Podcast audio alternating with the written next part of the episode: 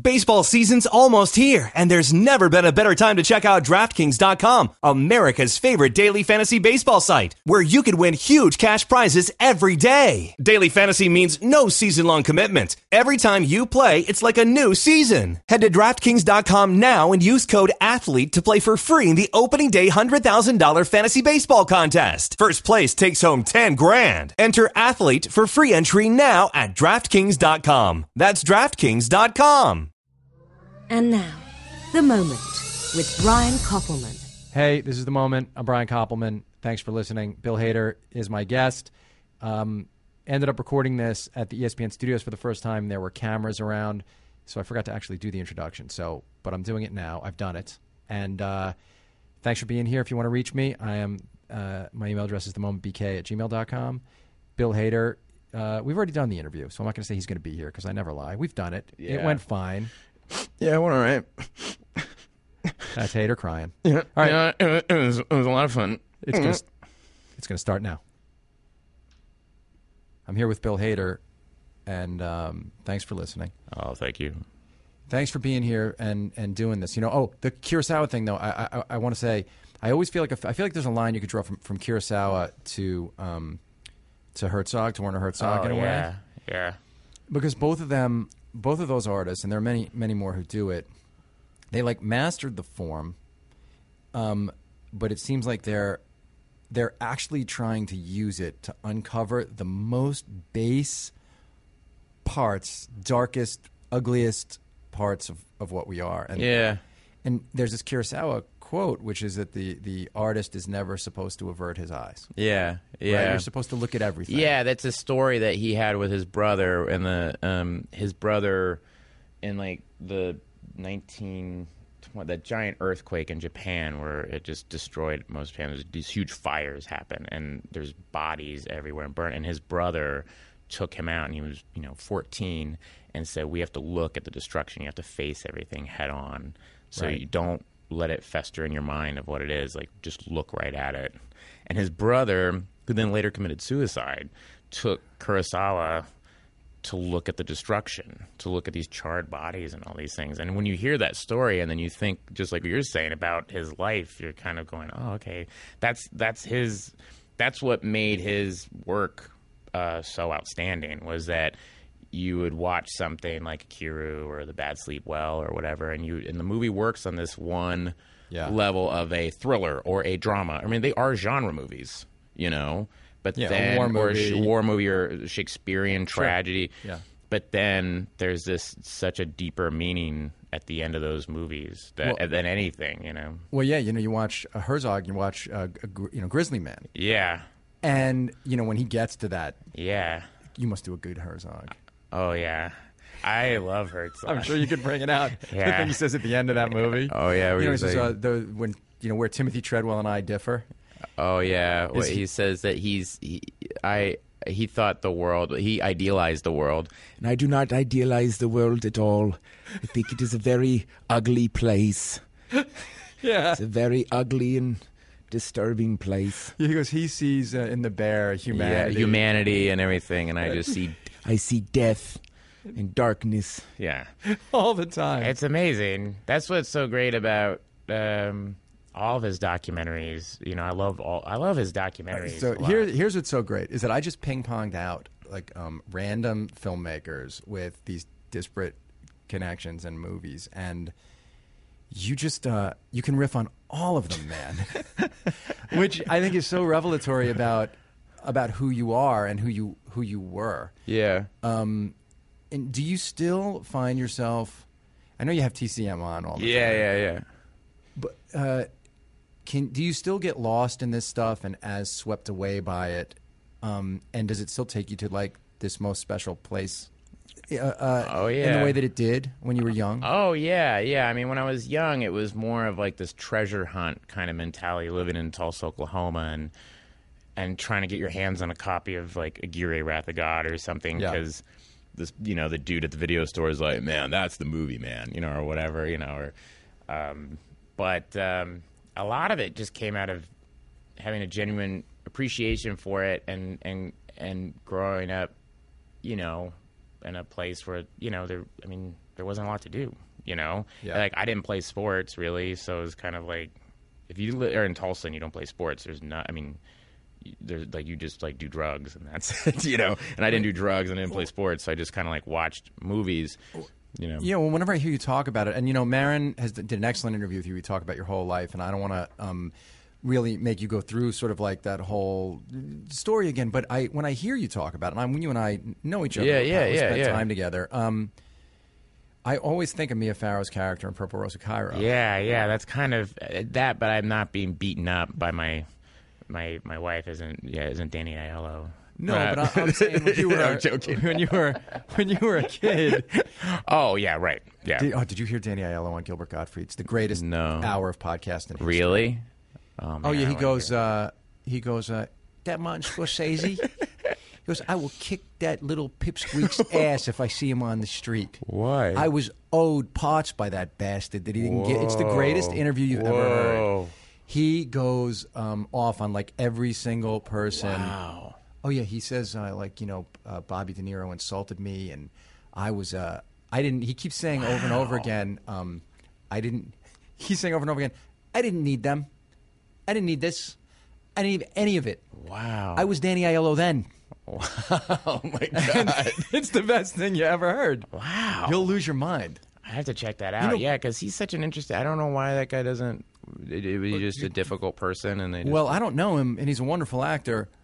But if you, I would say, if you don't know Gilbert, Gilbert's podcast is like the Turner Classic Movies of podcasts. He just all he does is interview people who were stars, Yeah. and from like the old days of show business. Oh, And it's all he does it at the Friars. oh my god. You got to listen to it. So the, yeah, the, the ambiance is there. Everyone's pissed. it. Oh, that's great. They're all talking about it. like the third guest on a Johnny Carson episode in '79. Oh wow, and that's amazing. but no, Aiello talks about walking into the Russian tea room. Oh wow. and seeing Scorsese and threatening to beat him up because he wouldn't give him a speaking part in something. Wow. So Jesus Christ. yeah. So yes, you might not be getting beaten up by Danny Aiello, but that doesn't mean you're not going to ever get beaten up. by Yeah, I might Aiello. get now. I will. I heard you on Copeland. Yeah.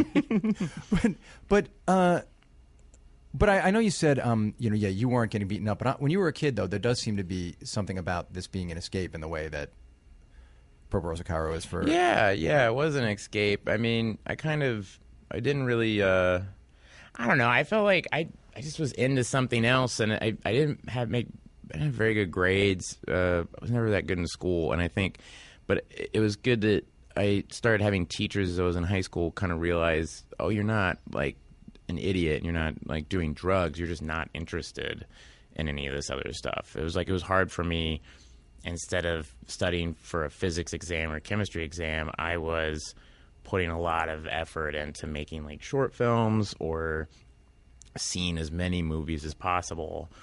Um, And they- and they- just 'cause getting they- into it. they did they let you know that there were like people like I don't want to put word, but I mean, you weren't playing sports, you weren't doing drugs, you had a family life where your dad and you Yeah. would spend time Yeah, together yeah, doing yeah. this. But what was missing? Like, what do you think was missing that you were?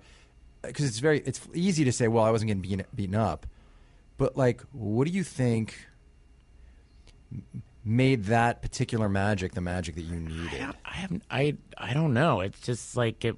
I I honestly don't know. I just I would get so drawn into stories, and you know what a real moment was was always loving films. You know, as a yeah, as a kid, you like old old movies, but Spielberg movies and what George Lucas was doing, and all these people, and Back to the Future, and all those films, and then then my dad started showing me Kubrick movies at a very young age, and uh, and that kind of taught you something different. And then I remember watching Taxi Driver. I was like eight, watching Taxi Driver, and and it was on TV, and I was watching that film, and I and there was a moment in the movie where uh, you know Robert De Niro takes Cybill Shepherd to that porno theater. Which is like one of the worst. Uh, As uncomfortable a mo- uncomfortable moment as you can ever yeah. see. And I, at eight, was like, "This is so awful. This is the worst thing I've ever Yeah. seen. It was the most like emotionally violent thing I'd ever seen. It was just awful." And then you probably know where I'm going with this. It cuts to him. He sends her flowers, and then he's on the phone with her. And the shots like this, and he's on the phone with her, and go, "Did you get my flowers? Did you get my flowers? Whatever." And I just was thinking like, I can't watch this anymore. And then the camera dollies off of him, remember? Yeah. And it goes down a hallway. And I went, oh, the director doesn't want to watch this either. it's like the guy, the filmmaker doesn't want to watch this. This is terrible. You can do that. You can do that. You know what I mean? And then it was this thing of it like unlocked this thing in my brain of, oh my god, that's so cool. And then it got me an idea Uh, of those point are of view. incredible you know? moments, man. Yeah. When you Yeah, it unlocks your brain, and then you don't see movies the same way anymore. You just go. Another moment of that is when he shoots Harvey Keitel um, in front of the. He shoots him in the gut, you know, and the camera is across the street shooting him, and it all happens, and he shoots him, and you know Keitel goes ooh ooh ooh, and he falls down, and then he walks over and he sits down. Yeah. remember? Oh, of course. And uh, from an audience member, I go, oh, I'm from the point of view, I'm sitting on a stoop across the street, and I just saw this guy shoot this guy, and then he walked over and he sat down, and now it's just me and this guy sitting here. And it's and it's just be, where the camera placement was and letting it play out for so long has a psychological effect. Wait, and you. you're eight years old, And I'm eight years old and figuring you're actually like uh, figuring out. There's a point of view. Yeah. There's a filmmaker making choices about that point of yeah, view. yeah. Yeah. And so that was that the moment that that it it locked in for you that you I want to become one of Yeah, these people. yeah. It's like, how do I do that? Like, how do you become that guy? You know, how do you like? You just start to envision. You start to visualize things that way. would you start know? to draw scenes up? Like no, I just you- write things out, or you know, you know, get my dad's, you know, uh, camera and shoot stuff. I mean, the other big one was seeing the movie um, Evil Dead, the Sam Raimi film, because the camera I don't know work that film that, well, but yeah, tell the me. camera work in that um, was basically an, an Arri BL on like two, like on a on a, a board, Right. and they would run around. It was like it was called a shaky cam, and they would go underneath things, and and I thought, oh wow, so you can get those kind of cool um, Spielberg type things, We don't need like all this amazing equipment. You can actually do good things handheld. If you know, and it taught me kind of like, oh, so if I have like a wide lens on this and I run with the camera, I can get these kind of cool shots. and you, were know, really thinking myself. about that and absorbing that stuff then. totally, yeah, and then. And, and these are all really heavy dramatic thing. I mean, Evil Dead's a horror, but they were, they were dramatic things. Were Yeah. interested in funny stuff too. Oh, 100%. Yeah, and, and in the same way the fun the comedy is too, you know, we're got really into Monty Python, that was a big one.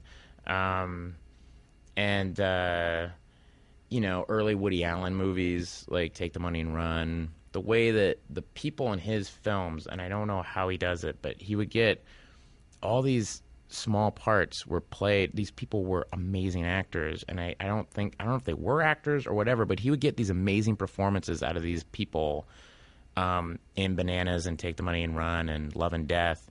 All these films, like I always think of Take the Money and Run, the the, the couple that play his parents. yeah. Do you remember that? Where it's like his parents are ashamed of him and they're wearing, they're, so they've been disguised.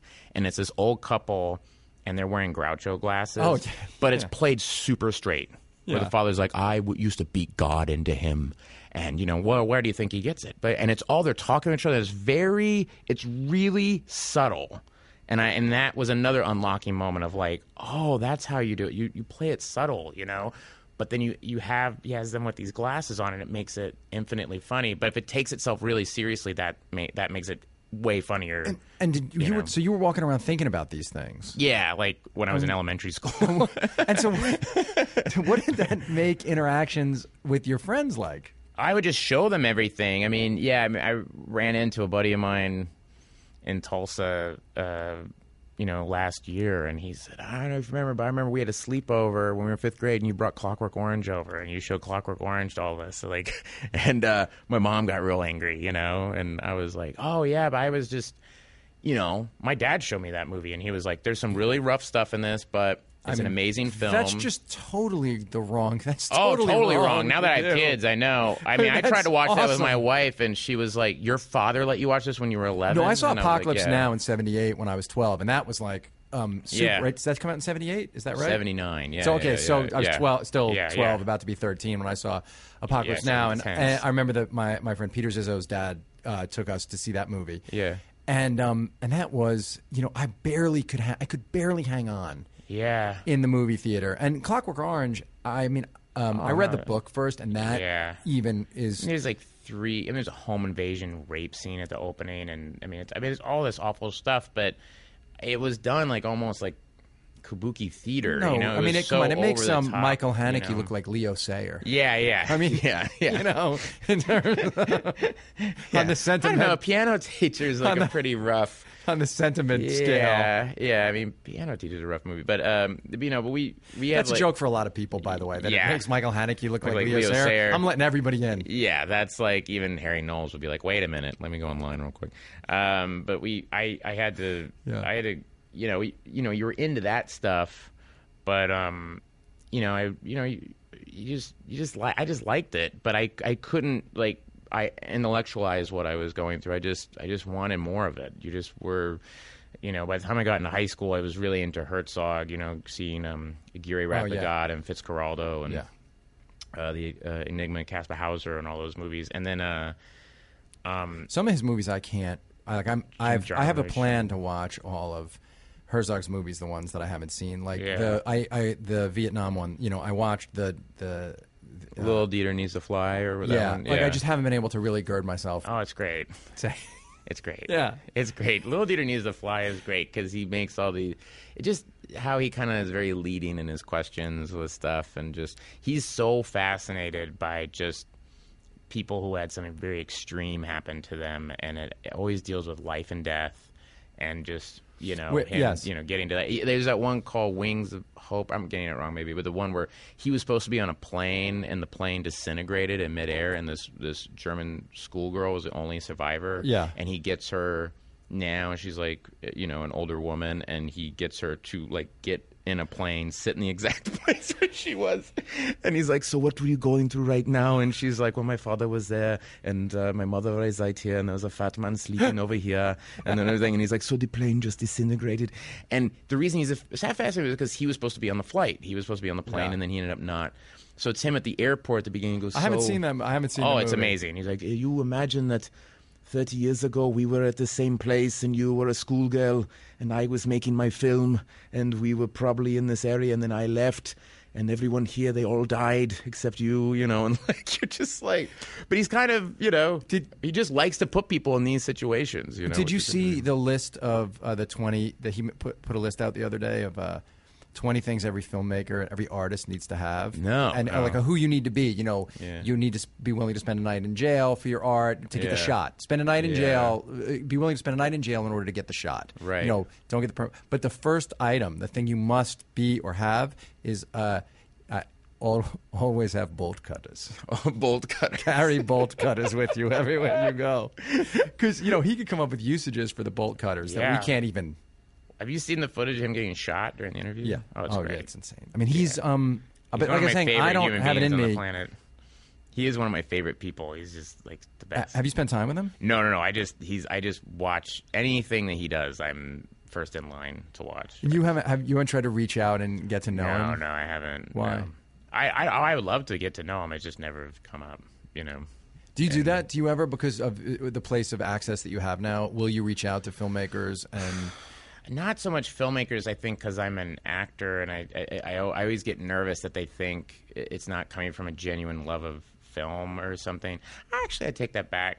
No, no, I do. I, I the guy who made uh, Whiplash, I was on a panel with him, and like really, Oh, when I Damien, was like, yeah, that I go, dude, great." that movie was so good, and you did such a fantastic job with it, and he was very sweet. But I, I always hope they see that it's coming like as a fellow film um, fanatic and not like an actor trying to get in with them or something. I- you think, know. uh, does the careerism part of the whole yeah, thing? I- I get very, I get very nervous about that. I go, I don't Why? want, I just don't want them to think I'm trying to sell them a line so they give me a job or something. I want to like, I'm coming from this from like, I really like the movie or whatever. So I, I I'm more prone to like reach out to like writers that I like. I'm more prone to like because you know, we're email them. power- 'cause we're yeah, powerless. Yeah, yeah. So, well, you like know. or like Jon Ronson, who's now Yeah. a friend of mine. I love his books, and so I read Oh, his oh, books. so and then- writers yeah. of books, not- yeah, not screenwriters Oh, I'm whatever. really freaked out about screenwriters too. I'll be like, no, I, we got to be introduced through somebody. And Oh, then, really? You know, or I just never.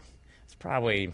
I don't know. I'm sure there's some friends of mine that are like, Bill, you can be a little ambitious. You can be that much ambitious. So it's Yeah, okay. you're- you're it's allowed it's to be. you're allowed to be a little ambitious. I think it's a Tulsa thing, like any sort of Well, I wonder if it's. I wonder you if it's a Tulsa thing or if it has to do with like the the romantic way you still think about Yeah. this art, the art form. Yeah, yeah. I, I well, I think it also it comes from like I was a PA and so you know what I mean. I was a PA. I was an assistant editor. Yeah. I was all these things, and then you find yourself now you're an actor, and and I don't think I've ever fully gotten comfortable in that way of um, I don't know how to like shuck and jive. I don't know how to like wheel and deal. You know what I mean? I don't know Well- how to do that as well. I will go to the parties and like hang with people, and if I have an honest rapport with somebody, you know, Yes. it's great. But like Edgar Wright's a really good friend of mine, and the Oh, you're trying to work reason- Edgar Wright? Yeah, Edgar You're Wright. working I'm Edgar working Wright Edgar Wright. now. I oh, wait, see, I've mentioned Edgar. I've mentioned That's what I'm saying. Paul Thomas Anderson. That's good. I, I don't have friends who are directors. Uh, let's see. Um, Yeah, that's what I'm saying. No, what I'm saying. I'm, like, I'm good buddies with you. Um, and you're worried. No, that you're, uh, you know, let's see. I'm Damien. Uh, made Judges, of Whiplash. course. Uh, let's see. But you're not trying to um, career off I'm not. any of I'm not that. getting a career off any of this. Um, but yeah, I, I, I, but but it is it is kind of a, a thing that you know Edgar and I just had like a natural rapport where we started talking about, uh, you know, movies, and Yeah. then it, you immediately click in, and then he's like, I'm gonna go see. What was the Tony Scott Denzel Washington movie where he um, oh, man, uh, Man on Fire. not Man on Fire, the one where it was it had a sci-fi element to it. It starts with a D. I'm blanking. Anyway, uh, Jim Ca- Jim Caviezel? Caviezel was in it. He was the bad guy in it, and I'm blanking on it. Anyway, Yeah. we went and saw that, and we're like, Oh, I know the movie Domino. dominant. Yeah, no, no. no, uh, no, no, that's the. But that is Tony Scott. That's Tony, that is a Tony yeah, Scott. yeah. movie. Everybody, the comments on this will have it all written out. I'm blanking on the name of the movie, but um, but uh, anyway, we went and saw that together, and then got you know coffee afterwards, and then we just you know we become friends, and it's just like very natural, you know. Yo, you and I used to live a couple blocks from one another. Yeah, yeah. And then we would just see one another and just Yeah. stand in the like almost rain and just talk for a long time. about movies. Yeah, about We movies. This movie, and we like this movie. And, and I thought it was uh, amazing that you would actually had figured out the way I walked home, so you could stand right in that spot Yeah, yeah. and pretend. Oh, Brian. Oh, hi. Is this your building? you just pretend. Oh, I was just I was just taking a nap here. You have just so, so people had to step over me to get into the building. What are you working on? That's really, I think. How do I connect to you?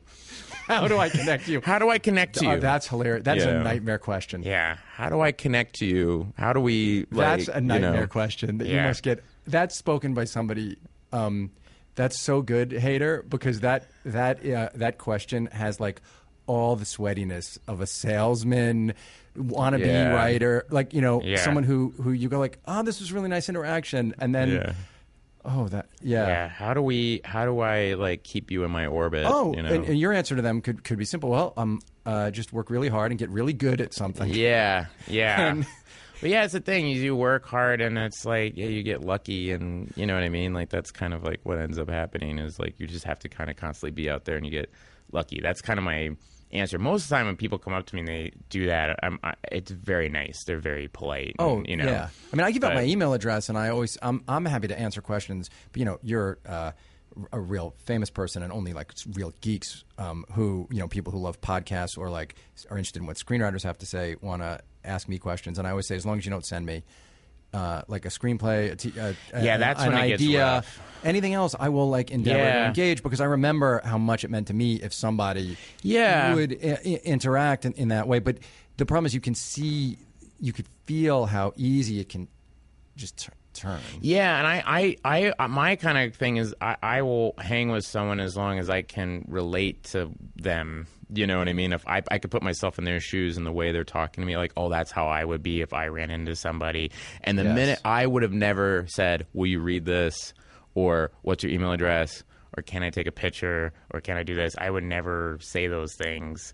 Um, I take pictures with people, but I, I it's um, I would never go over to someone while they're having dinner with their wife. Which that's the one. The one I I'm always like, wow, is you and this has not happened a lot, but you know sometimes people will come down and sit with you at dinner. I'll be at a restaurant with my wife, and I've had people come over and just sit with us, pull up a chair and sit with us, and you're like, no, and you you have mean, to be like, no, no, no, no, no, no, no, no, we're not doing this. you know, you have to be like, you have to just shut it down immediately. Like, oh, don't do this, don't do this. That's the Could best thing ever that somebody would actually come sit at the table. Hey man, let me tell you something. I remember uh, I first moved to LA. Um, I had a friend and and he his friend we were all eating. and His friend was like, "Whoa, Josh Hartnett's over there," and I was like, "Oh yeah." And the, his my friend's friend got up and walked over and just sat with Josh Hartnett, and I was like, "Oh, dude, this is so embarrassing." And I remember he came back and he goes, um, "He didn't give me his number, but I gave him my number," and I was like.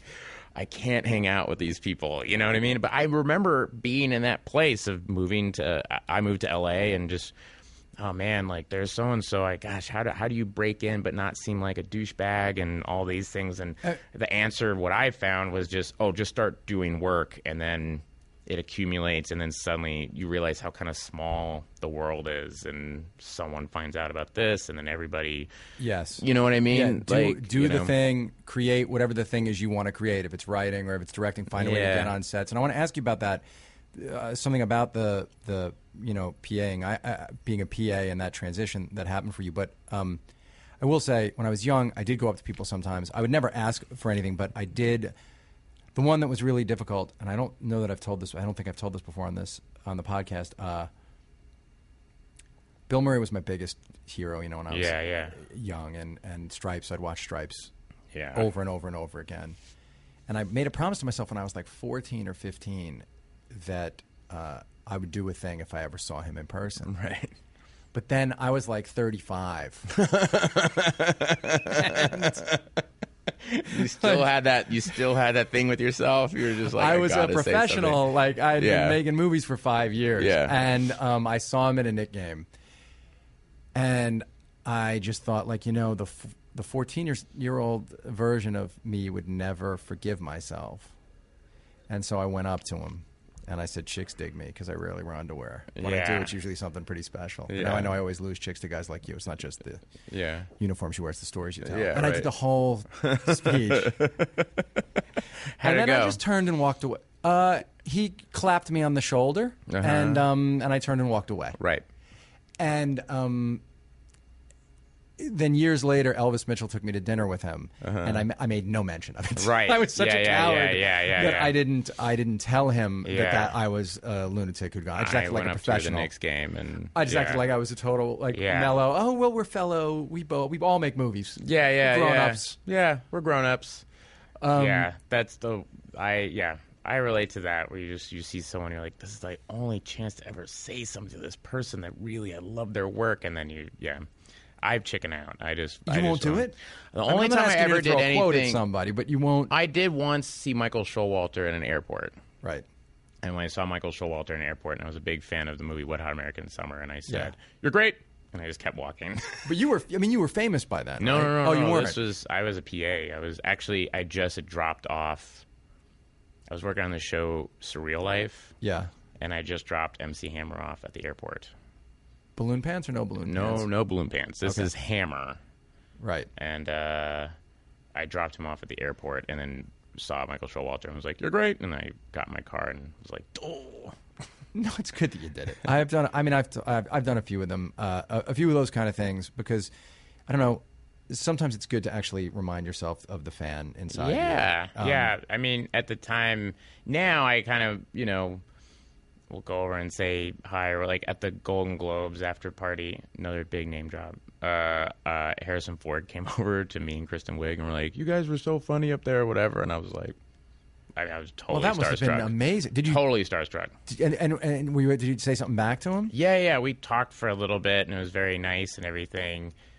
But yeah, I mean, I was super starstruck. I was just like, Well, oh look, you've had. I mean, I was doing SNL. You met all these people and interacted with them and yeah, worked you- with them. It's so funny that the first time you meet him on the Monday pitch meeting, you're starstruck, and then by Friday, you know, you're working together, and it's just kind of, you know, No, the ones that keep the ones where you're still starstruck by the end, they, they must really be packing some kind of like Yeah. combination of charisma and yeah, no, yeah, there are people like that. That I mean, there were people like you know, like Steve Martin or people like that, but Steve Martin was so. Um, or Martin Short was a big one too. yeah. When he hosted, it, I mean, all week we were just, I was freaking out. Um, but uh, Steve Martin, you know, was is so kind of Well, yeah. How could you ever be, quiet. pals with? But how could you ever like think of yourself as pals with? But Steve he's very Martin? funny, but he's very, you know, kind of shy and sweet, and Sure. wants to talk about books. And oh yeah, I did like that, you know, or what, you know, he's very kind of, you know, He's just great guy. at everything, though. I mean, he's one of those people who's just right. I mean, there's nothing he's not great at. I know he's just like, Like if he told you that he was going to compete in the biathlon, You'd be like, well, yeah, he could shoot yeah, yeah, What yeah, yeah, yeah. It's like, don't, yeah, we're all screwed. I mean, he, there's nothing. You know, the guy's like, I'll write a book, and then it's perfect. It's I mean, perfect. yeah, he's kind of. But his book, Born Standing Up, I, I felt that was. I remember finishing that book and going, I really wish that I had read that book when I was 15. It would have changed my life. You know I would have gone in performing glad you brought that sooner. I would have gone in. I would have done so much earlier, you know, in my career if I had read that book. I feel that way about that book, about Steven Pressfield's book, The War of Art. There are a few of these Oh, books yeah. where I and and Born Standing Up. You're right. It's such um, uh, it it's it's um, it's such a map uh, for the internal uh, interior life of an artist of what you have to do, the steps you have to take, how you have to think about your whatever your craft is yeah. to get to the next level. I mean, Yeah. just the way he talks about how he got from Disney, Yeah, and how and he took work. each of these steps, and what Yeah. listening to, you know, how when you hear.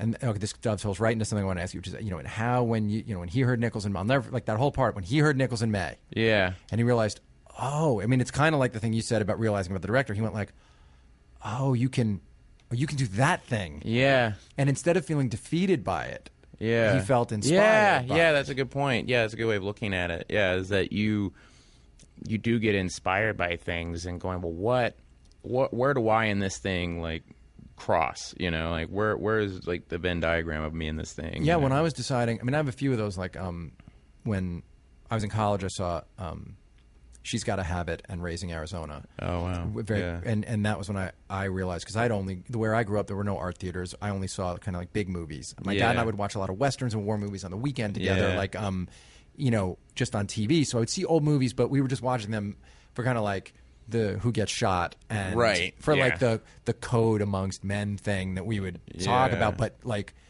seeing those two movies and then but you know I still wasn't a filmmaker and then when I saw Pulp Fiction and the moment that Uma makes the rectangle Yeah. on the screen yeah. I, mu- I mean it was a head exploding moment Yeah, of possibility Yeah. Why can't you do that? everything like it was Yeah. a thing where I was like I have to oh, like, oh I have to figure this out I, I'm ready I have to go be you can do anything I have to figure out how to make Yeah. movies I have to figure out how to write them you know it was a- yeah, and you see like, and then the, what I always found fun as a part of like, it's like archaeology or something. You you you trace back, you know. So I would watch those Tarantino movies. I remember my dad and I renting two movies when I, I had a very similar relationship with my dad. We rented, you know, two action movies, and one of them was uh, Res- Reservoir Dogs, and watched that and went, "Wow, what is that?" You know. And so I was already hip to like Pulp Fiction before it came out. Oh. I had the soundtrack Yeah. before the movie came out, and, and and it would have lines from the movie, scenes from the movie, but I hadn't seen the movie yet. So I go, "What does Royale with cheese mean?" So it was kind of like seeing your favorite band in concert. When the Royal cheese scene came on the theater, I was like, "Oh, this is where that fits in." And so there was all this um, hype for that movie, and then getting into and then reading articles with Quentin Tarantino and saying, "Oh, he loves you know Jean Luc Godard and Sure. he like Godard movies," and then that thing with Uma Thurman doing this, you go, "Oh, I All right, see that's what a he's doing." yeah, of That- course. I know it- yeah, band of course. apart. That's this. of that's that. You know, it's and all those French New Wave guys going, "Why can't you just have someone?"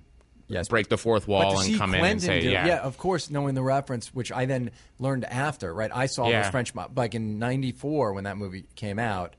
Um, I had not seen all those French movies. Yeah, yeah. I'd seen a couple, but I hadn't really. Yeah. That's what led me back to all those films. Yeah, and you get something. At least I get a lot out of those. I I, I love watching those kind of movies. I mean, it is a dizzying thing, and it is a thing that um, if you're willing to sort of like everybody has these moments where some they interact with some sort of art, um, a movie, a record, a book, and they're opened up, they're cracked open, right? Yeah. in a different way. Yeah. And then if you can somehow force yourself to stay open.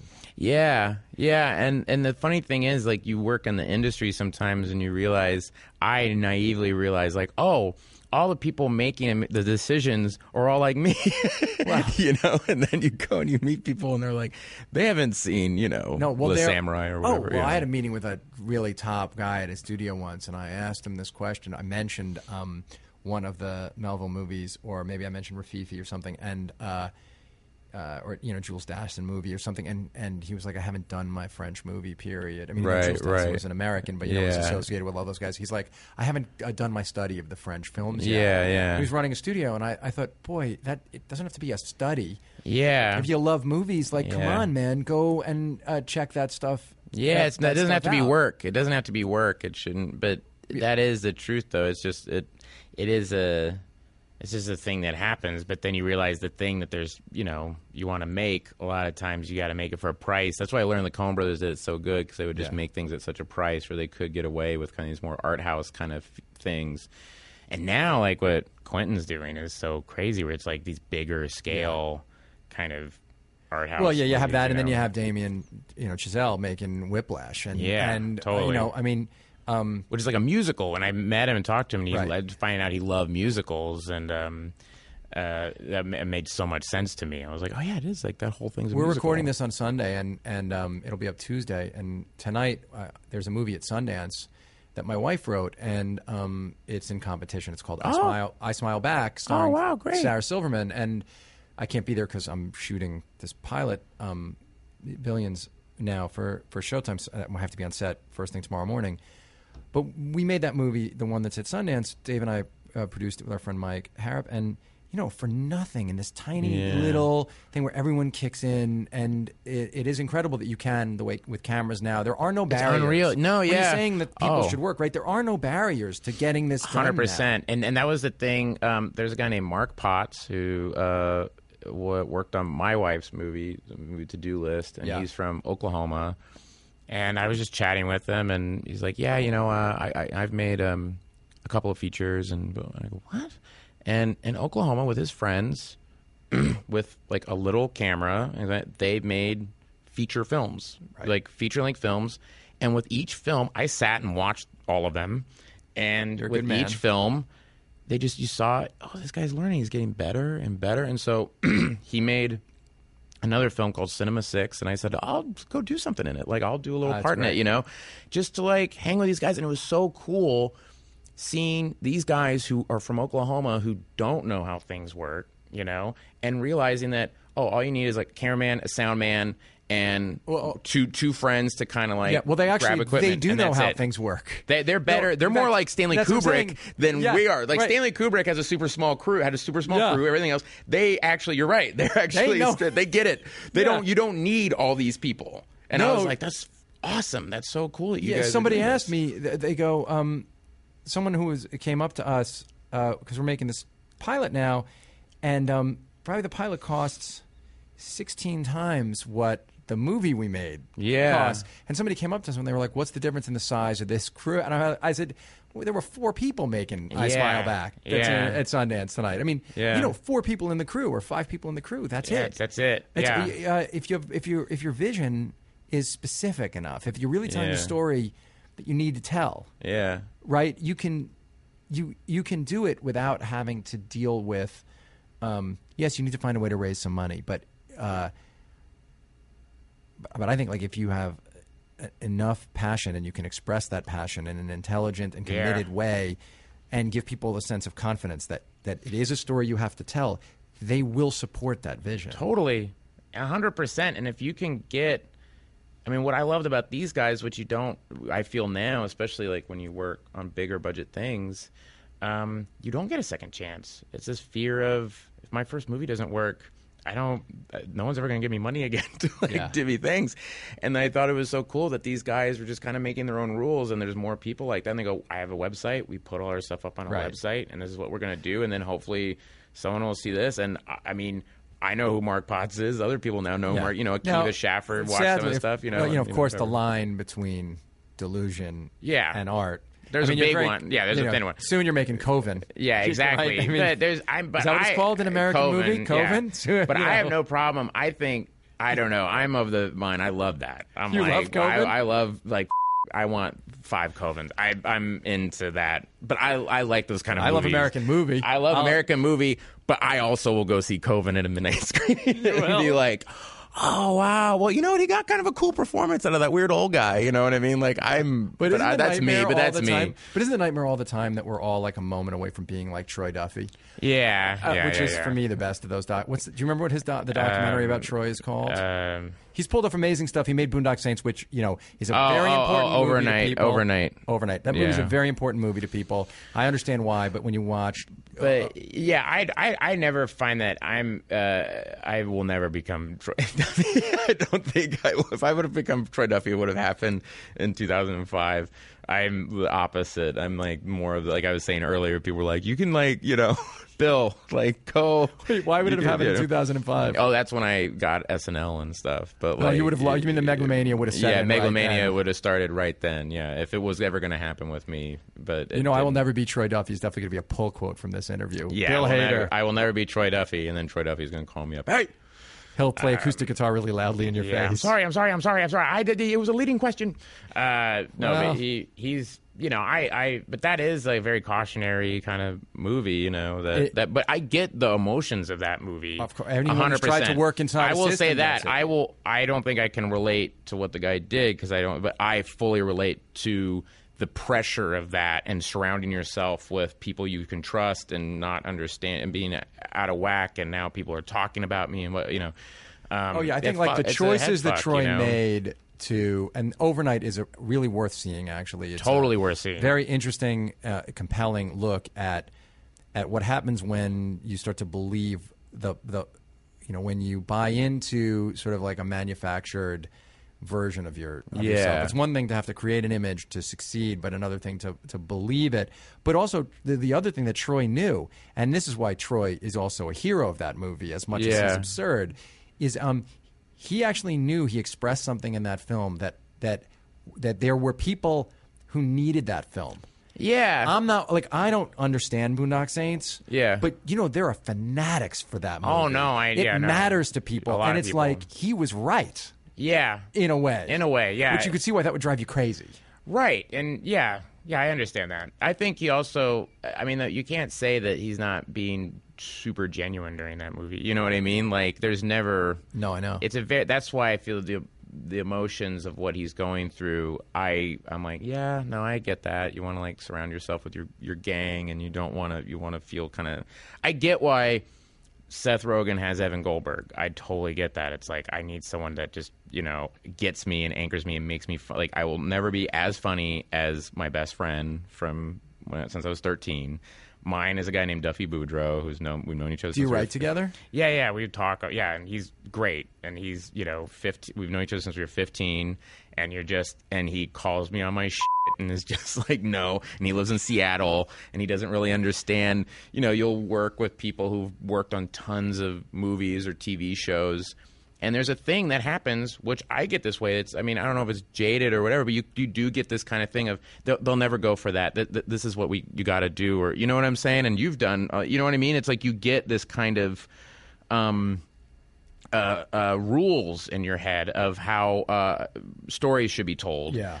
And it's great to talk to my buddy in Seattle who just watches everything and he's like, "No, that makes no sense. Don't do that. No, it's this." And you go, "Oh yeah, you're right." You know, I've been in too many meetings. You mean you find know? yourself at times I um, get caught ending up. up putting putting artificial limits on Yeah. on the bounds of like your I- creativity? oh, 100%. How? What do you 100. mean? I, it came from me, to be honest, and I think a lot of people can re- relate to this, and it has nothing to do with the institution of the place.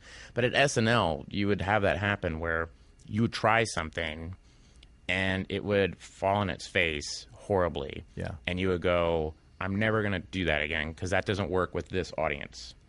You know, and then you're writing, going, now I'm writing for this audience, which is different than uh, the audience at UCB, different from the audience of your friends, different from the audience even of people who watch it at home or online. The whole show is for that live audience. I have to make that live audience laugh. So, how do I make that live audience laugh? And once my head started to go into that place, my writing really suffered. And thank God John Mulaney came in right at Right. that time. And John, kind of like my friend Duffy, was just like this hilarious stand-up comedian who like was like, "Oh no, it's this," and you're like, "Yeah, that's funny." What am I? Blah, blah, blah. Sorry, yeah, you're right. You know, and then you just do what's funny.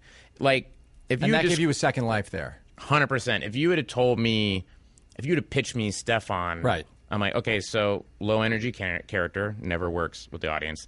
Um, clearly, uh, you know, kind of like on drugs, and it's a very dark character. You know, wait, it doesn't work with the audience. Talking about stuff that makes no sense Sure.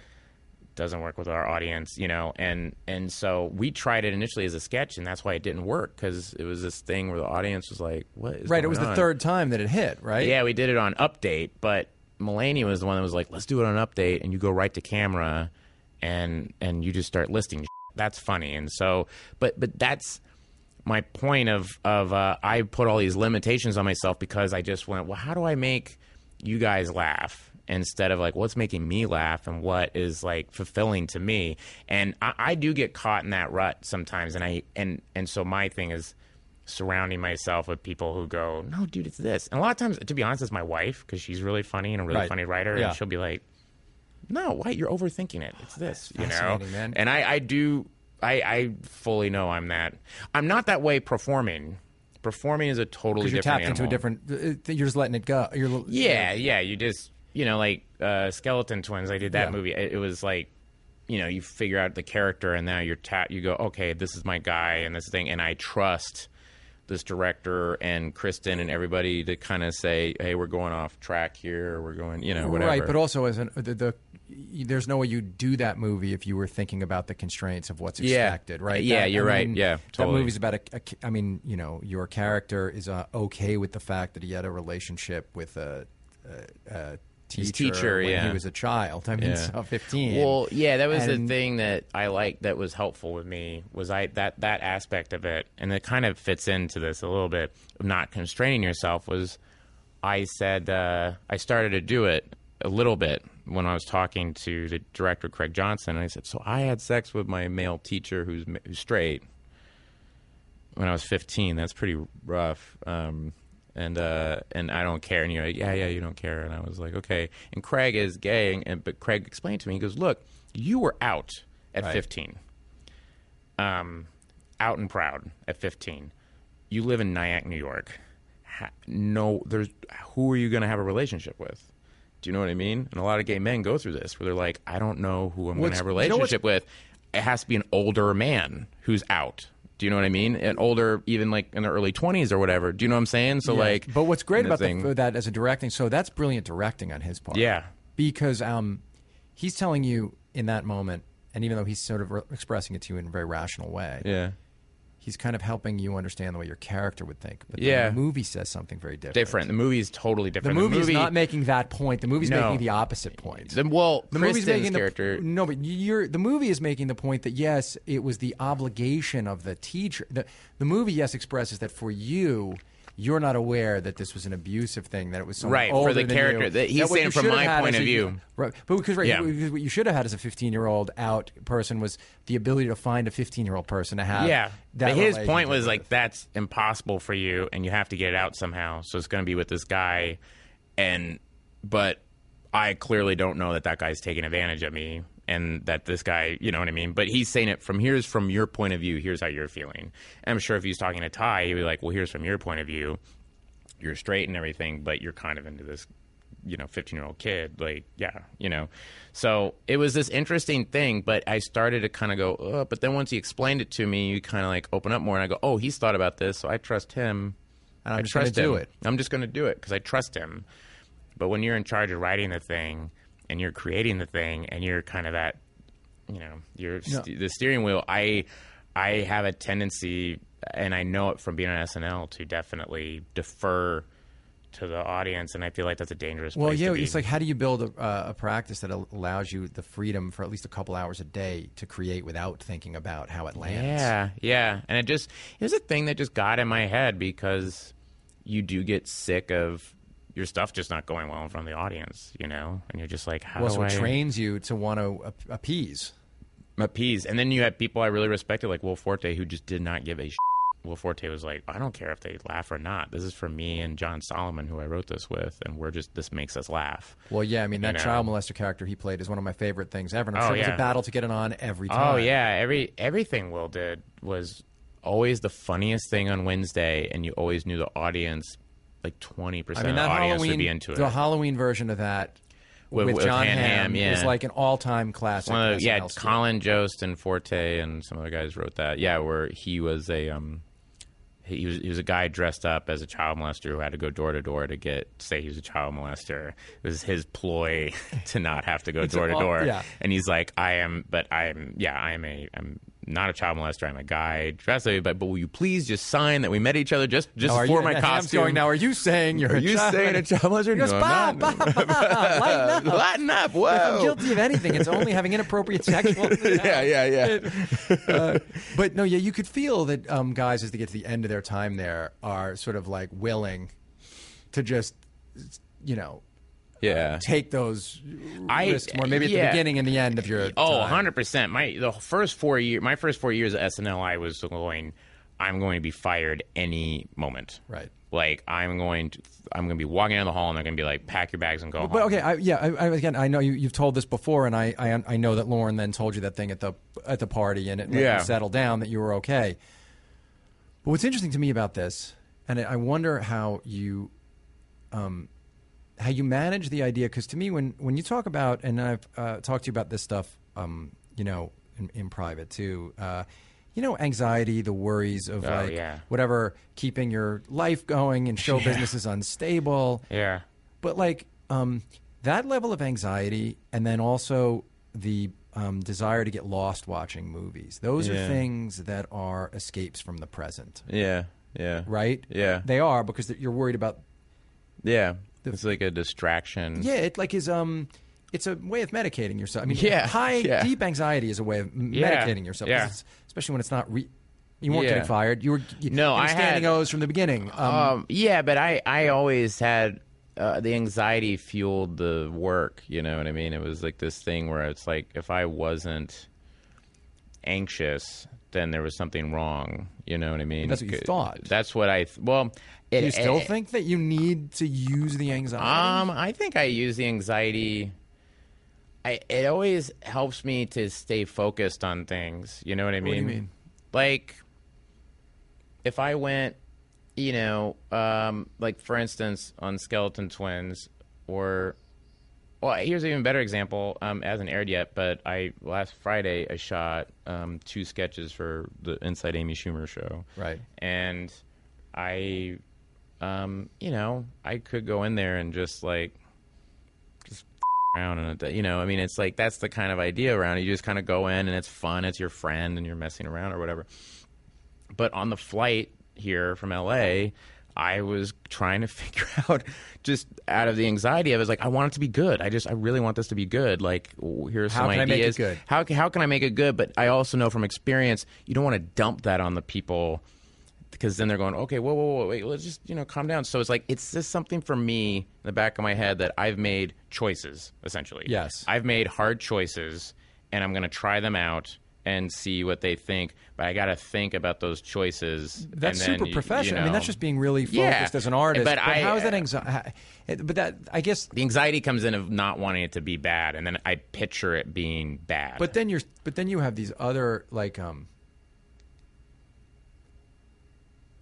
Like I wonder about those uh, the other forms of anxiety of like how do I keep this whole career going? Am I Oh, getting fired? yeah. And whether that's because now that you have you have kids and a, a Yeah. family, is I, I- noticed that in your work, in your as you act as in dramatic roles and and on SNL, even the ability that they all knew they could put whatever they wanted on those stuff on cards and you could react to it and Yeah. everything. Like your work is so much about you really being present. yeah, I think yeah. I really feel you. Is it? But I always, I, I wonder because I've seen you sometimes in in life, and I just wonder if being present in real life is a It's hard. yeah, it is. Yeah. it is difficult. Yeah, I mean, it is difficult because you're so. There's just so you just feel like the whole is such a tenuous thing. You know, this What? whole, just this whole business is such a weird tenuous thing where you're kind of like my dad worked in an air freight company and he knew. Every day he would go into work and go Yeah. home, and there'd be money, and at the end of the year, it'd be this or that or whatever. And um, you know, all it takes for me and my job is like if somebody just suddenly just they don't like me. You know what I mean? Then you're like, what are you gonna do? you know? But or, do you have a? I mean, or, is you know, there, whatever. But what do you think? Like, what do you think makes you comfortable going to that place as opposed to staying for uh, like like like um? What would it take for you to be able to cast that off? I wonder. I don't know. I don't know. I I don't. Man, my wife would love it if I cast it off. Um, no, I, I you know what it is. It's it's kind of just it's the anxiety is a way in a weird way. It, it like keeps me in line. It's bad, but it keeps me in line some way with my career. But I do think that like it's you know it's so funny to say this because this was. I don't know if you're, it was my kind of like New Year's resolution to be like present. How would I like, know uh, that? Yeah, No, I- I haven't yeah. spoken to you since New Yeah, Year's. yeah, yeah. but I that was kind of like, you know, I- was I know, I just like- observed I. I I was like, I want to be more present in my life instead of kind of like always thinking like 80 steps ahead of everything because it's just not a fun place to live. I could tell because you know you and I have this odd friendship in that we've had about eight really long conversations. but we don't know each other. Yeah, that well. yeah, yeah. But our, our conversations are usually based around our our, our neuroses. Yeah, I mean, if we've had these like yeah. really long, like Yeah. intense convos, so like I've, you know, you walk away from those and you kind of like think Yeah. about them. And so I, when I was coming here, I was like, you know, I I think this is his. Yeah. like, I think that Yeah. that like knowing you have these little kids, like this thing of um, letting yourself just live.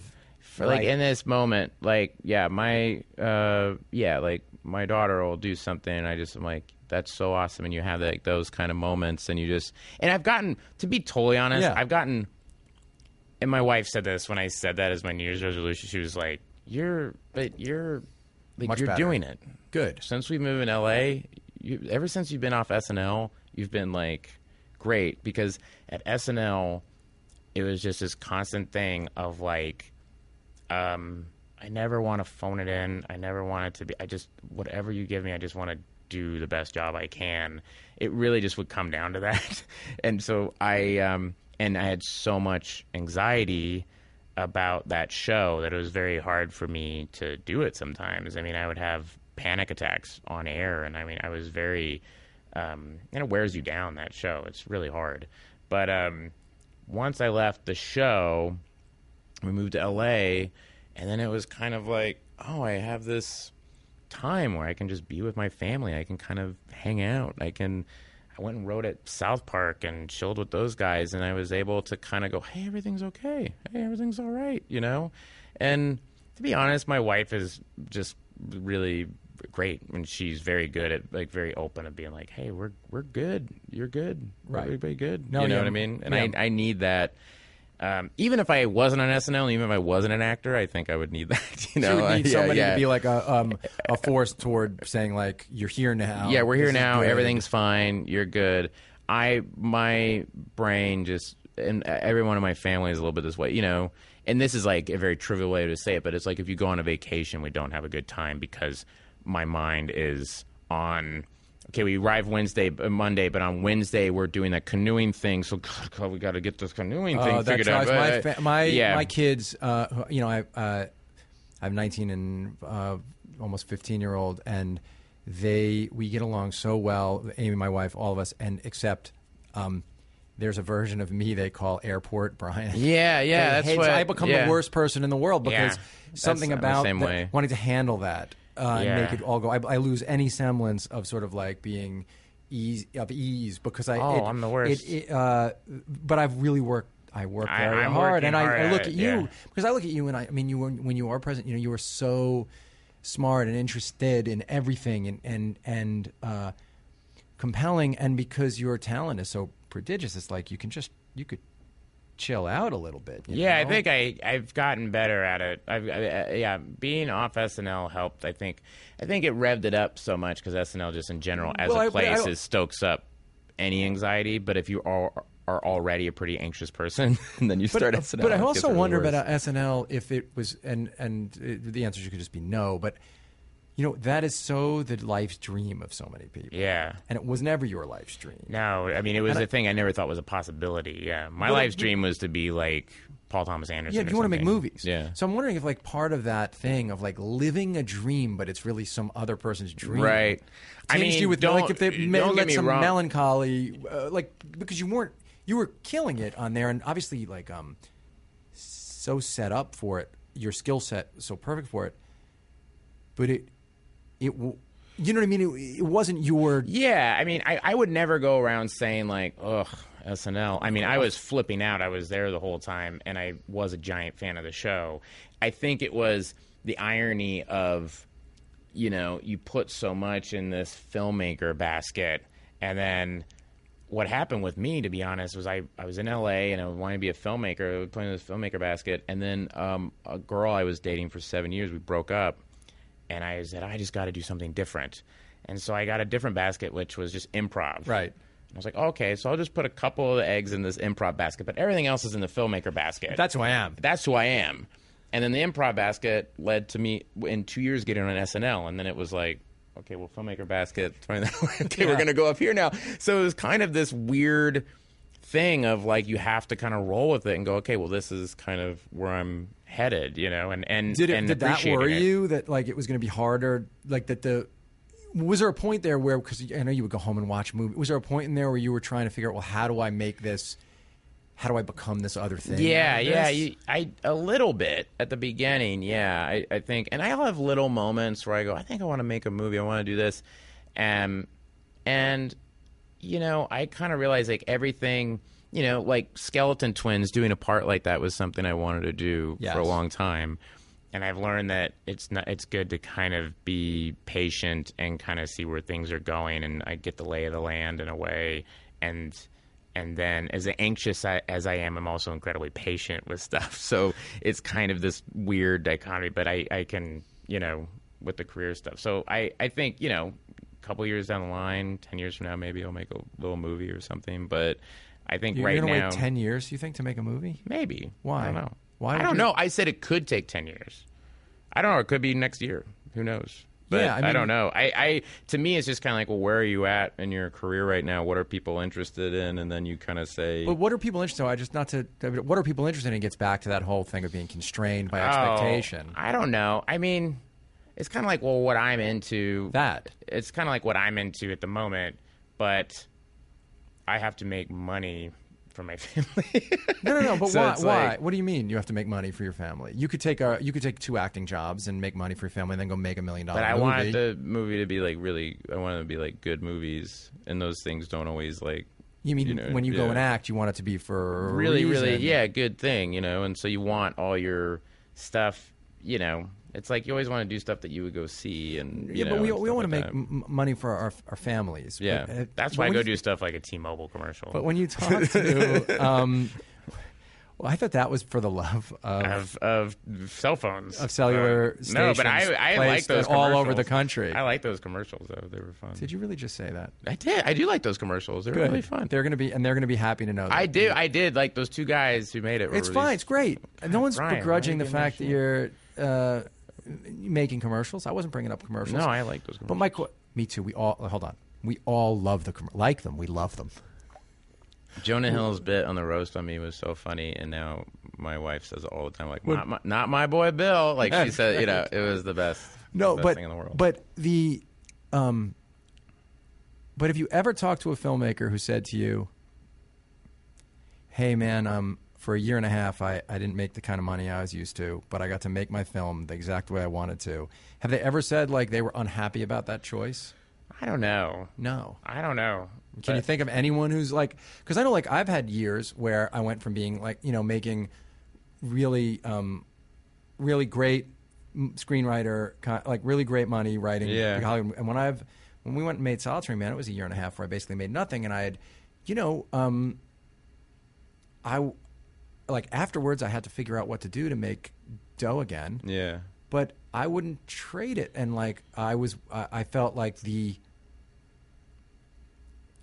the opportunity to get to actually put whatever it was that I was thinking about, and Dave and I were thinking about as filmmakers on on screen was kind of like worth a couple of uncomfortable Years or well, yeah. I was going to say uncomfortable nights, you know, Yeah. like moments of wondering, well, I've taken myself out of the mainstream of this for a while, and how am I going to get hired again? And um, and then we could have turned out badly, and you know, we got lucky in that you know people liked it, but yeah. um, because I, uh, you know, I know you. People always talk about what a great collaborator you are, and I know you work uh, on those South Park scripts with, with Yeah. those those guys. Um, and you've described that before as like you're a kind of a counter, like you're in there to help them with their vision. Yeah, yeah.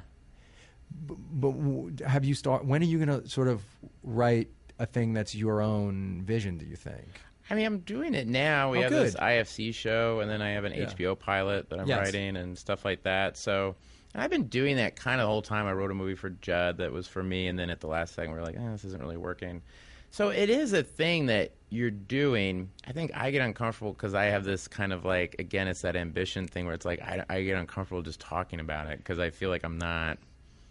I don't know if it's an Oklahoma thing or something where I'm just like, oh yeah, you know, I just go and do this and we'll say, but you know, I am doing things for myself. Well, you because know? like, but Yeah. if you, but then I, but the is my- directing thing, but the directing thing is something I think because I became an actor and I really enjoyed it and I never saw myself as an actor and I had to like legitimately I remember at Sundance last year Naomi Odenkirk my manager was like Bill so can you now say that you're an actor Sure. you know because Yeah. I wouldn't even say I was like oh I mean yeah I perform a little bit like I was I, and it's just it's my own I just get uncomfortable and so Well, because I wonder what now the difference it's, is. now it's, it's I- better you know I, well, I wonder what the difference is between like you would talk about um, Herzog or, or Kurosawa or, or Melville people or Paul PTA people who like kind of stop at nothing to get their creative vision onto the screen. yeah And you wouldn't look down on them for that ambition. No, not at You all. would But call it- well, myself, I I, I, I, I admire it from afar. You know, But I'm saying you wouldn't even think of it as like careerism, right? It's artistic. Yeah, yeah. It's it's um chasing down their. I'm just trying to. I just Yeah. want to like give you. Like, I'm wondering if there's a language you could use for yourself, even that would make it. Like it's not pretentious or obnoxious to say like um. I- I've I've trained. I've done every job you could do on a movie set. I've thought about this for years. I've acted and Yeah. and I want this all to coalesce, and I'm going to do whatever I have to to bring it to fruition because it's like kind of giving the best part of myself, which is what you would just say got- about you those just said it for me. Thank you. I'd feel weird saying it. I just feel weird saying. I get, I it is like. I don't know. There's a way, I, but I, I get I get shit for this from other people. Definitely, Andy Samberg is like, you could say you want something, Bill. You know what I mean? And I just I get clammy and go, I don't know. Maybe you'll be kind, but I am doing it. It's not like I'm not. It's like every day I've been here, uh, you know, anytime I have free now, I'm writing something for myself. Because the people who work with you, I, I, I asked Schumer today. I go, tell me, give me a quote that I can throw at Hader about Mm-hmm. Hader. And I mean, you're colla- here's what Schumer said. She said uh, he makes every room he walks in feel like magic. There's something about him that makes him completely grounded, but also clearly a star. To be on camera with him makes you feel so held and supported. You're never alone if you're in a scene with him. If you're lucky enough to be his friend, you're forever changed knowing someone out there can always make you laugh and still be the kindest person to come across. oh, that's sweet. But his impressions are and he always kind of smells. yeah, I do smell. Yeah. Um, uh, but I mean, you know, she's not an easy customer. No, yeah. No, but she's also really good. I mean, that's the thing. It's like I, I feel like I do my best stuff and I feel good about myself when I'm kind of um you're concentrating on the other person in like a scene or you're kind of like you're concentrating on your you know, I don't go online, I don't watch the movies I'm in, I don't check out. I I, I kind of I, I like that Jeff Bridges line of you know the work is like the snake and like what you do is like the snake skin left behind it. And you can do whatever you want with the snake skin. You can make it a hat you know band Yeah. or a belt or whatever. But the snake is the important thing. And I think I very naturally have always felt that way you know? And so it's kind of like all this stuff um, you know when you get into like kind of a meta conversation about it I, I can't I, I it's like I, I I get uncomfortable but when it, But I give the opposite of meta, which is like um, a very grounded way to think about it is like um, uh, people want your like if you could think about the fact that um, people would want to we want your film. Like, do you know what I mean? Like, um, yeah, I feel like I need to do. It's like the Skeleton Twins performance. So I would never say out loud, "I want to do a dramatic part" or "I want to do that." I would call my agent and be like, "How do I do part?" Oh, so you'll You know, scheme. yeah, You'll yeah. scheme behind I'll the scheme. scenes. I'll go. No, no, no. It's not scheming. I'm going to my agent No, saying, I "How know. do I get a dramatic Yes. part?" Yeah, sure. And he says, "No one will hire you for that because I just know he's the guy who does Yes. Alan Alda on SNL. So go do table reads." And then I go to a table read, do dramatic table read. Avy Kaufman sees me, and then I get hired, and then I so I, you know it's these steps that you do, and then once I was at Sundance, and and um, I always remember this, and it was very sweet. My wife got choked up. Uh, uh, Kevin Pollak stood up and said, "We all knew, you know, at the first screen of Skeleton Twins, he said we all knew that, you know, Bill was a great comedian, but how did you know he's such a good, great dramatic actor?" And it got a big applause, and um, that was like all the validation I needed, and so that was it. Felt validated, and I went, "Okay, now I can say." And then my agent, my manager said, "Now you can say you're an actor." Do you know what I mean? I go, "Okay, I've been validated. I did the thing. You all saw it, so I know I can do it." Great. I'm I'm an actor now, you know. And that night, I just remember feeling like I can now hold my head up and say I'm an actor. Before that, I never felt like I had that, and I think that's why we talk about making movies. I have never made one, and I've never had it up, and so I feel like I need to do that and let people see it, and then people go.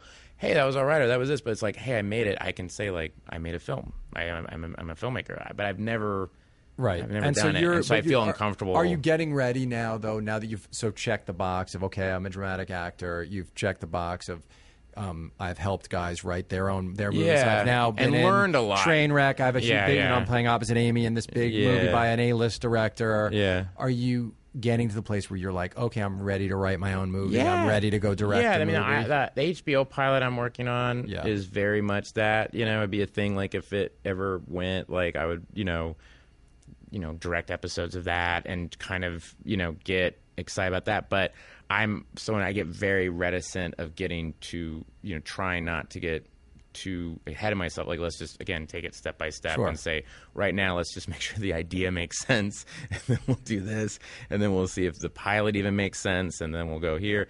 And it was the same thing with Trainwreck, like I said, or uh, um, well, Trainwreck, yeah, same thing with Trainwreck. I read which with is Amy, Amy, Amy Schumer wrote and Judd Apatow directed yeah, this movie. Yeah. and Amy Schumer's un to give the compliment back. She's unbelievable in the movie. Does but she, but she doesn't smell.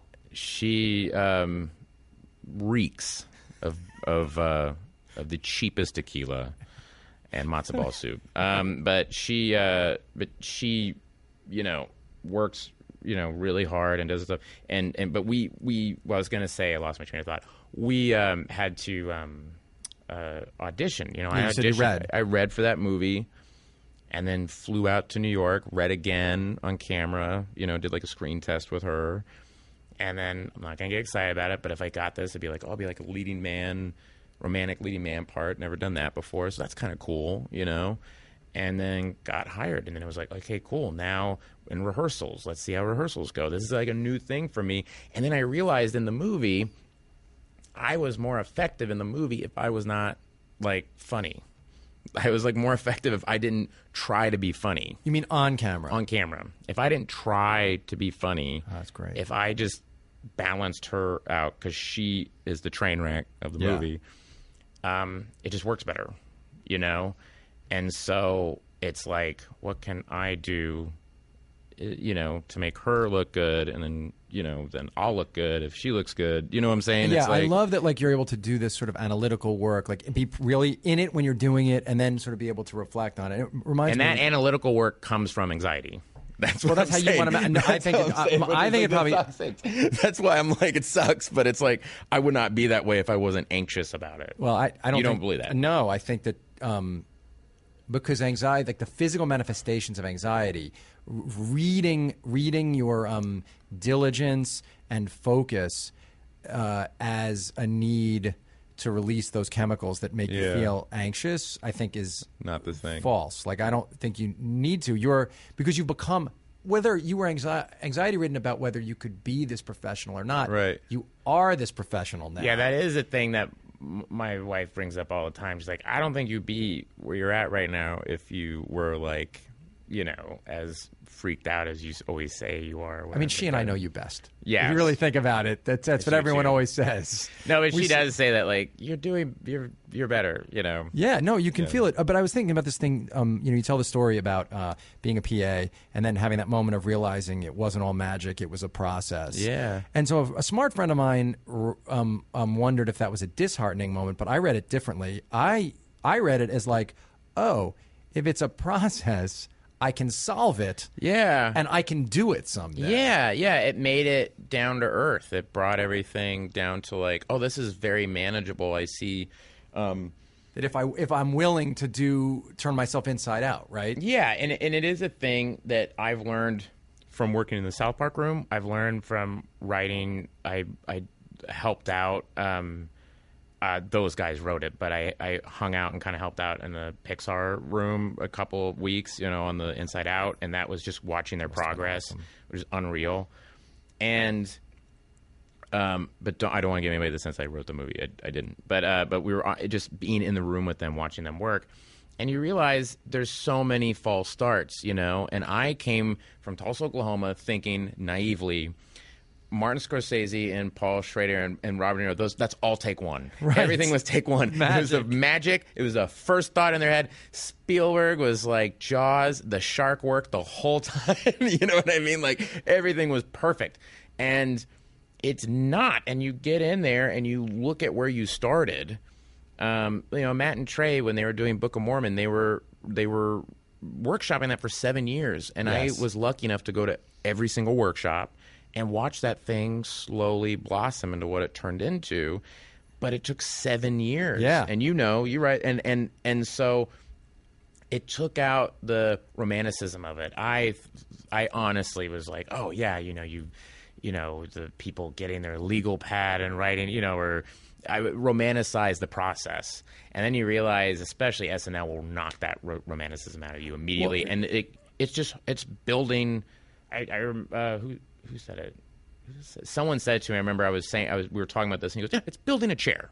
You know, you're building a fucking chair. You know what I mean? It's like this. People, ha- it has to support the weight of somebody. We're building a chair. it and can be you- anything you want, but it has to support someone's Yeah, weight. if you're you know? willing to just like work harder and harder Yeah. and like you know, Yeah. I've had people describe being in the studio with Bob Dylan. And and you would think now, yes, there was a moment in time when those lyrics did just come pouring at him because he Yeah. uh, you know was probably the smartest person alive at that time. He just tapped Yeah. into something else. But they'll talk about like Daniel and I've read, read about uh, um, when when they were making No Mercy. Bob would rewrite those lyrics over and over and Yeah. over again. And I mean, you know, I'm sure the first draft of those lyrics was better than anything anyone else was writing. Well, but it was like uh, when you when you realize that even the David Fincher is the best. You know, if you want to make the argument that Fincher's like one of the you know the best Yeah. directors working, it's like the level of that just the sheer amount of um, unwillingness to settle. Yeah. and sometimes people use that as an excuse to be frozen, but it's not right. It's um, it's get the work out at the best you're capable of at that moment. yeah, Get it out yeah. which is what I would say to you. Like, get it out and do it. Then, Yeah. like, reattack it and revise it. Oh yeah. and- I, I will let you know that is what is happening with this IFC show and the HBO Oh, show, which there are. You're doing it. If you looked at my desktop, my, my laptop is just tons Great. of drafts. That's exciting. It is fun, but um, obviously I'm uncomfortable talking about it. But uh, but uh, the the thing that um, that I thought you know to that point is like working with you know Matt and Trey and the Pixar people is it's the same thing. I remember seeing the first draft of Inside Out and going, "This is wonderful. This is such a smart, sweet movie." And then they put it to the Brain Trust, which is you know John Lasseter and Andrew Stanton and Lee Unkrich and Brad Bird and all these people, and they just just blew the shit out of it, and all for good reason. And then I went, oh, okay, yeah, all right. And they build it back up again, spend another year building it back up, and then they only knock down like twenty five percent of it, and then they build up just on that twenty five percent. But while Yes. they, but then you hit in that 25% there's something that happens that actually now affects the whole thing but that now makes it stronger. And you're kind of it's just this long process. And matt and trey work the exact same way on south park even though we only have six days. Yeah.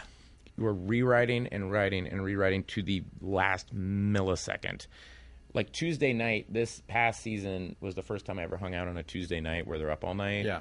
because i was a voice in the show and and they said we're rewriting your character unfortunately um, it was this uh, Oculus Rift episode, this virtual reality episode, and I was this uh, Indian guy who was the Ocular Oculus Rift customer service, and I'm giving all the exposition of the episode basically, and um, and uh, Matt and Trey called me at like nine, or you know, you gotta come in because it's all changing, like the whole Right.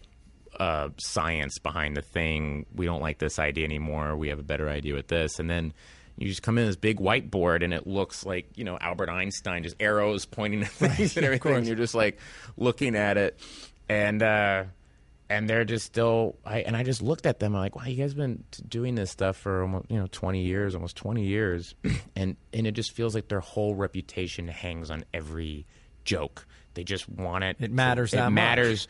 The work matters so much to them, and the work trumps everything, and it doesn't matter anything. And I think that's what drives those guys, and that's what drives those Pixar guys. You know, like uh, Pete uh, Docter and and Jonas Rivera, like.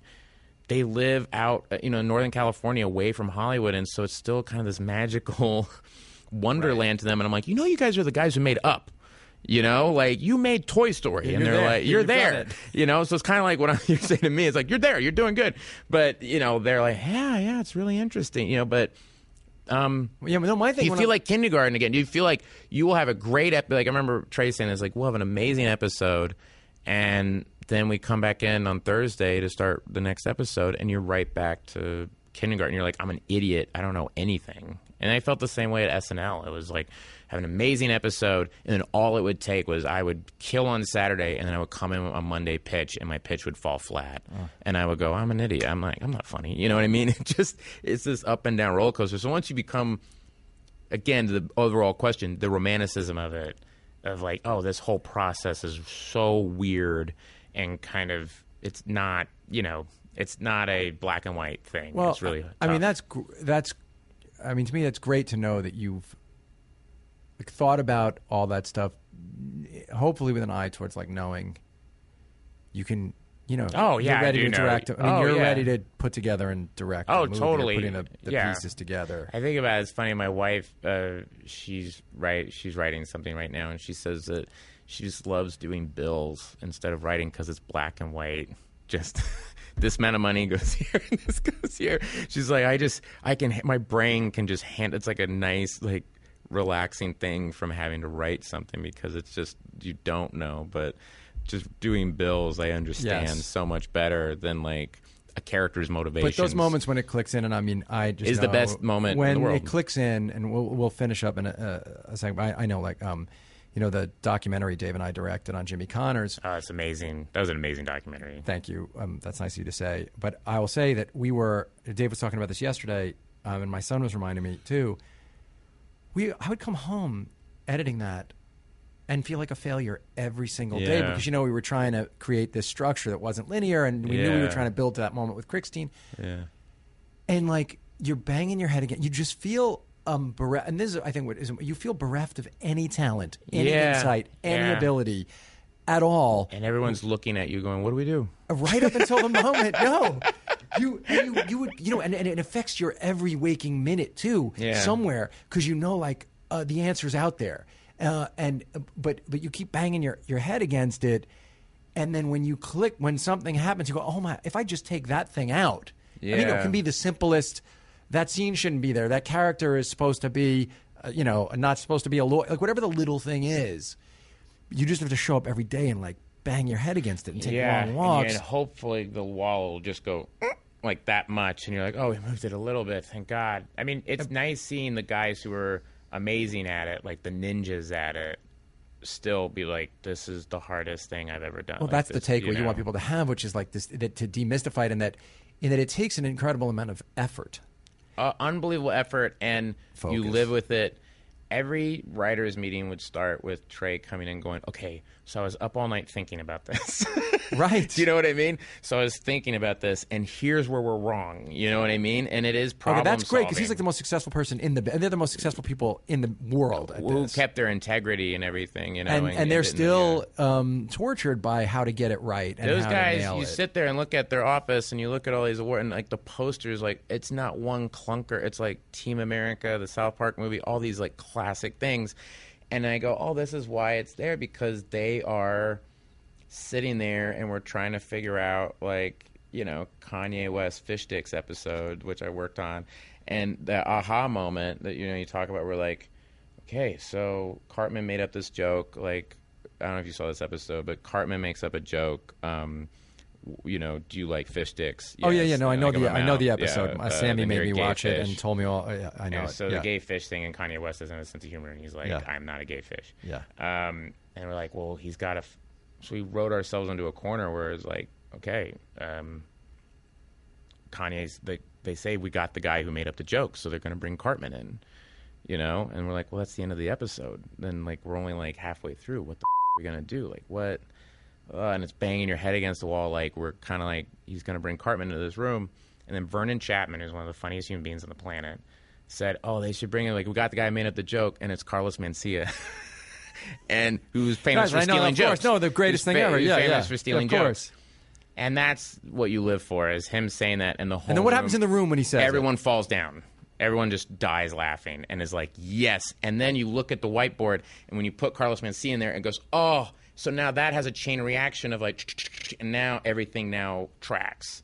Uh, because the way they write is like this part in Act One, then we have this tentpole scene in Act Two, and now we know we want to act, end in this in Act Three, and the scenes are written, animated, done, and then your whole job is well, why will the boys go from here in Act Two, how do we get from here to there? Yeah. And your brain melts. And well, you know, every uh, almost every time you look at a failed artistic endeavor by people who who can make good work, it's because they gave at some point they gave up because they knew. Yeah. You know, you do know when it's not. yeah, it you do know when you haven't cracked it or it, finally yeah. cracked it, but it's so easy to hear the whispers Yeah, to let it go, and, you yeah. gotta like um. You got to keep you know, moving forward. keep and moving. I will say this, Matt. This is a great thing is that Trey Parker will always come in and he's he. I go. I told this to a friend of mine who was trying to make these comedy shorts and he was having a hard time and I, he was like, "Can I take you out to lunch and just talk to you know pick your brain?" And I said. And we we talked about it for a while, and I said, "Look, you know, the thing. Trey Parker comes in at the every, beginning every morning, and he's constantly reminding him himself the same you're reminding yourself. Like it's not like he's walking around going like I figured it out. He's walking around going. I remember, you know, talking to him during one writing session. He came in. And he goes, "You know what?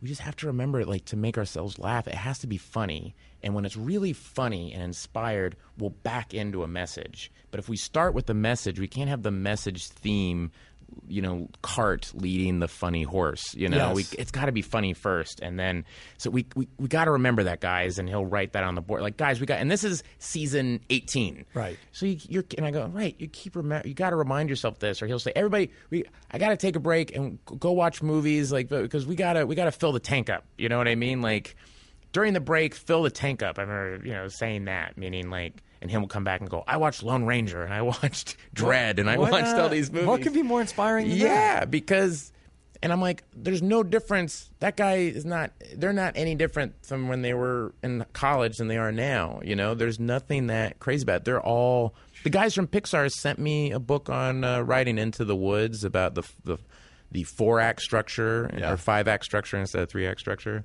It's I haven't Pete read Docter. That. I haven't read that book. I don't read a lot of those, and they go, "Hey, we don't really live, but we really dig this book. You should check it out." And All it's this I'll British guy. Uh, this British guy wrote it, and they sent it to me. And I was like, "Oh," and I'm like, "You guys are Pixar, but they're still they. You know what it is?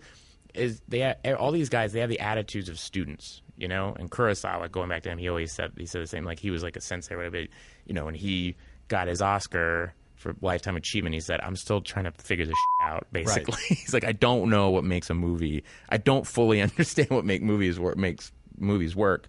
And I don't think he was being like disingenuous. I feel like he's like, "No, I'm the man. I get it." But I'm kind of like, I'm still figuring. For me personally, I, I that's I that's why I still make movies. I'm Which is trying why, to, I'm like- trying to crack this. people people who are listening to this who are interested it doesn't matter what their field of endeavor is but i get letters from people and and and you know how do you know if you can really do this stuff and how do you um you, the idea is like not to worry about feeling like you have all the answers the greats never feel like they have all the answers if you have all the answers, you're you're screwed. just keep yeah yeah You're wrong. the person who's like i'm amazing You're wrong. get up every day Yeah. and do it to the Yeah. best of your ability and then the next day look at it and try to push it even further and that's like the only shot you have Yeah. to get there Yeah, I talk about Paul Thomas Anderson. You know, he he I, I think reshot.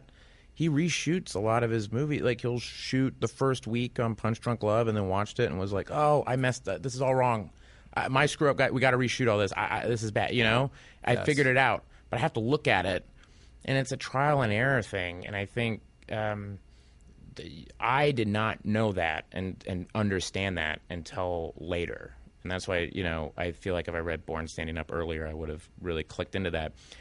But what really helps is by doing it and like going up at the Second City Theater, you Yeah. know, and falling on my face and going, well, that sucks. You know, how do I not let out? Okay, what did I learn from that? And the people at SNL who I always saw had a hard time are the people who didn't learn from their mistakes. They'd go, well, this makes my friends laugh. And it's like, that doesn't matter. It's got to be right for the show. It got to make the show laugh, you know?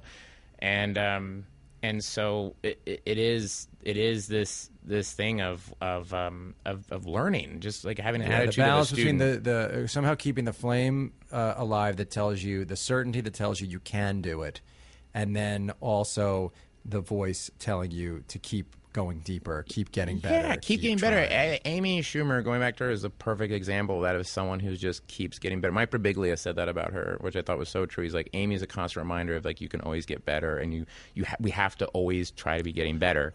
And she is that way. And I remember we were doing Trainwreck this summer, and every week, every weekend, especially, but even sometimes after we would get done shooting, she would go to the comedy cellar and do a set. Right.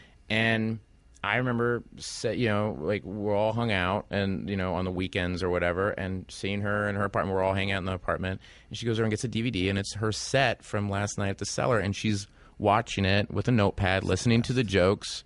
That one didn't work. Well, I need to. Well, that. Why did that one not work? Why did this one not work? It's hard work, and you gotta. And it's and it's it's terrible. Like we're gonna do a table read for this IFC show tomorrow, Oh, and I know it's gonna be a bloodbath. It's gonna be like you know you have those table reads at first, kind of big table read, and it's a bloodbath, and you just have to steel yourself for it, and everyone's gonna go, "Hey, man, uh, this is not working." When do you shoot? know? Uh, March. We start shooting in March. And this is a table read for the network or for This you? This is for uh, everybody. Uh, so it is one of those like bloodbath. What's the name of the show? We don't have a name yet, but it's a mock That's- documentary show. It's a parody documentary show. Great. Um, right. Yeah, those table reads are really difficult. They're difficult, but in that Schumer story, you got to face it and look at it and go, okay, well, I got, I did this, I did that wrong. Okay, I'm going to try this tonight, and maybe I'll be 75 percent better or 80 percent better. Or if I'm, if I get an F again. I'm going to come back Sunday night. I'm going to come back the next night. I'm going to try it again and see. Like, but you have to learn from it. And I thought that was really inspiring, considering she wrote and was the lead of the new Judd Apatow movie. It, and she's selling 3,000 seaters. She doesn't have to do anything. she doesn't have to f***ing care. Right. She could easily just walk out and do nothing, and she cares. It's she cares so much about the work, and I think that Kristen Wiig's the same way. Like just uh, Will Forte, all my friends, they just it, they make it about the work, and so if you just make it about the work, all the other you can't really control. Like it's just out of your control in some ways. So Oh, that's just make awesome. it about the work. Just make it about the work. well, that's that should be your actual. Yeah, I mean, that uh, by the way, that's your advice to everyone but yourself. but course. myself. Yeah. Hi, that's my. But I'm not going to take my own advice. I'm not going to do that at all. Listen, Bill, thank you so much No for doing this. man. This is really fun. If um, you're not on social media, which I wanted to ask you why you're not, but I'll ask that another time. Right? You don't tweet. No. Uh, I feel like if I got on Twitter, it'd be like cocaine for me. I would just, it's the same reason I never did cocaine because I'd be like, oh, It would be like Twitter. It'd be like Twitter. I would just be on it all the time and be, you know, constantly checking my Twitter feed. I think I would love to see you coked out and tweeting Oh, I, my at the career same would be time. over like that. But I we would have. It would be like a fun week. it'd to be watch. a great week. That week would be memorable. People That would talking be a about great it week for a long time. The Hader time. Coke Coke week. Coke, Coke just tweets. say this: if you decide to go on a coke binge, just remember to join Twitter that day. Yeah. Be like, I'm snorting the cocaine off of my phone As you and start tweet, as? I'm tweeting. But Um, no, it'll be. I, I, that's why I get asked that a lot, and I think maybe down the road, if I might, I you know, I might. But I, right now, I, I just feel like I, I understand. I, I would just be so. Uh, my personality type, I would just want to be on it all the time. Well, I um I am findable on Twitter. If people want to find me on Twitter, I'm at Brian Koppelman. If you want to email me, um, email me at, at the moment bk. Uh, no, yeah, it's the moment bk at gmail.com. Just don't uh, send me any screenplay ideas or um, any uh, ideas for TV shows or any screenplays. If you do any of that, um, I'll have haters send Lorne Michaels security guys. To the house. but short of short of that, uh, send me anything you want. I, I will respond. I always get back to people, even if it takes a little while. Bill, thanks for doing this. thanks, Ed. Thanks for having me. This is All a lot right. of fun. Take care. Bye. Thank you for listening to Grantland. To hear more Grantland shows in your earballs, subscribe to Grantland Sports and Grantland Pop Culture on iTunes. Or go to grantland.com and click on podcasts.